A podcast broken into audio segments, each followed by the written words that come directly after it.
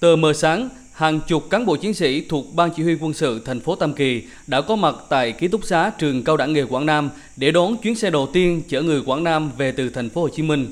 Lần lượt từng người một bước xuống xe, dù cho ai nấy đều mang đồ bảo hộ, đeo khẩu trang kín, nhưng niềm vui vẫn hiện lên qua giọng nói hồ hởi khi được về đến quê hương. Anh Trần Phước Huy chia sẻ về những khó khăn tại thành phố Hồ Chí Minh, vốn là nhân viên văn phòng Tháng 6 vừa qua, công ty phải đóng cửa vì nằm trong khu vực bị phong tỏa. Anh Huy phải chạy xe ôm để kiếm sống qua ngày. Dịch bệnh Covid-19 tiếp tục bùng phát. Từ đầu tháng 7 đến nay, thành phố Hồ Chí Minh thực hiện chỉ thị 16, anh Huy và nhiều lao động khác rơi vào cảnh thất nghiệp, cuộc sống khó khăn. Biết tin tỉnh Quảng Nam đón người dân từ thành phố Hồ Chí Minh về quê, anh Trần Phước Huy nhanh chóng liên hệ với Hội đồng Hương tìm hiểu các thủ tục để đăng ký. Em rất là vui mừng vì cái cái cái tình cảm của người người đồng hương mà để dành cho bọn em đi xa quê đi làm. Nói chung là rất là, là biết ơn những cán bộ đã hỗ trợ cho tụi em được về tới đây. Như là khi mà em xuống tới chân dưới đây á, thì em nhìn ở đây cũng đã chuẩn bị rất là kỹ càng cho tụi em để đón tụi em được về. Bé Phạm Hoàng Khánh An, năm nay 8 tuổi, là một trong số thành viên nhỏ tuổi trên chuyến xe từ thành phố Hồ Chí Minh về Quảng Nam. Khánh An rơm rớm nói, mỗi lần em được về quê cùng gia đình trong dịp Tết Nguyên đán, còn lần này là chuyến về quê thật khó quen.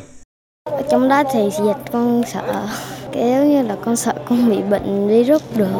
Con về đây thì con gặp nhiều người thân của con, rất là yên tâm, con không có sợ mấy cái đó nữa. Trong đợt đầu tiên này, tỉnh Quảng Nam đưa hơn 10 xe ô tô đón hơn 500 người dân từ thành phố Hồ Chí Minh về quê ngay sau khi các phương tiện về tới khu cách ly tập trung đã được các huyện, thị xã, thành phố chuẩn bị, các lực lượng nhanh chóng tiếp cận, phun sát khuẩn xe, hành lý, làm các thủ tục để bố trí nơi ở cho người cách ly. Bộ phận y tế tổ chức lấy thông tin, đo thân nhiệt và xét nghiệm nhanh ngay tại nơi đón. Trước giờ công dân được bố trí vào ở trong khu ký túc xá. Dù đã tham gia nhiều đợt phòng chống dịch bệnh Covid-19, nhưng lần này đi cùng các phương tiện đón người dân từ thành phố Hồ Chí Minh về đã để lại những cảm xúc đáng nhớ với bác sĩ Trần Văn Tám, Phó khoa hồi sức cấp cứu, Trung tâm Y tế thành phố Tam Kỳ, tỉnh Quảng Nam. Khi về mình thấy cũng rất là vui vì anh em cũng đoàn kết cùng nhau tất cả đón được bà con về tới đây là an toàn, tất cả sức khỏe cũng được tốt. Từ Quảng Nam cho đến ờ, thành phố Hồ Chí Minh về tới lại thì đã an toàn, không có vấn đề gì mà xảy ra. Thành phố Tam Kỳ có số người dân từ thành phố Hồ Chí Minh về đông nhất trong đợt này. Theo danh sách đăng ký đợt đầu tiên, 82 người trở về quê trên hai xe ô tô. Tuy nhiên, một số người sau khi đăng ký thì phát hiện mắc Covid-19. Một số trường hợp đang nằm trong các khu vực bị phong tỏa nên chỉ có 77 người về đến Tam Kỳ.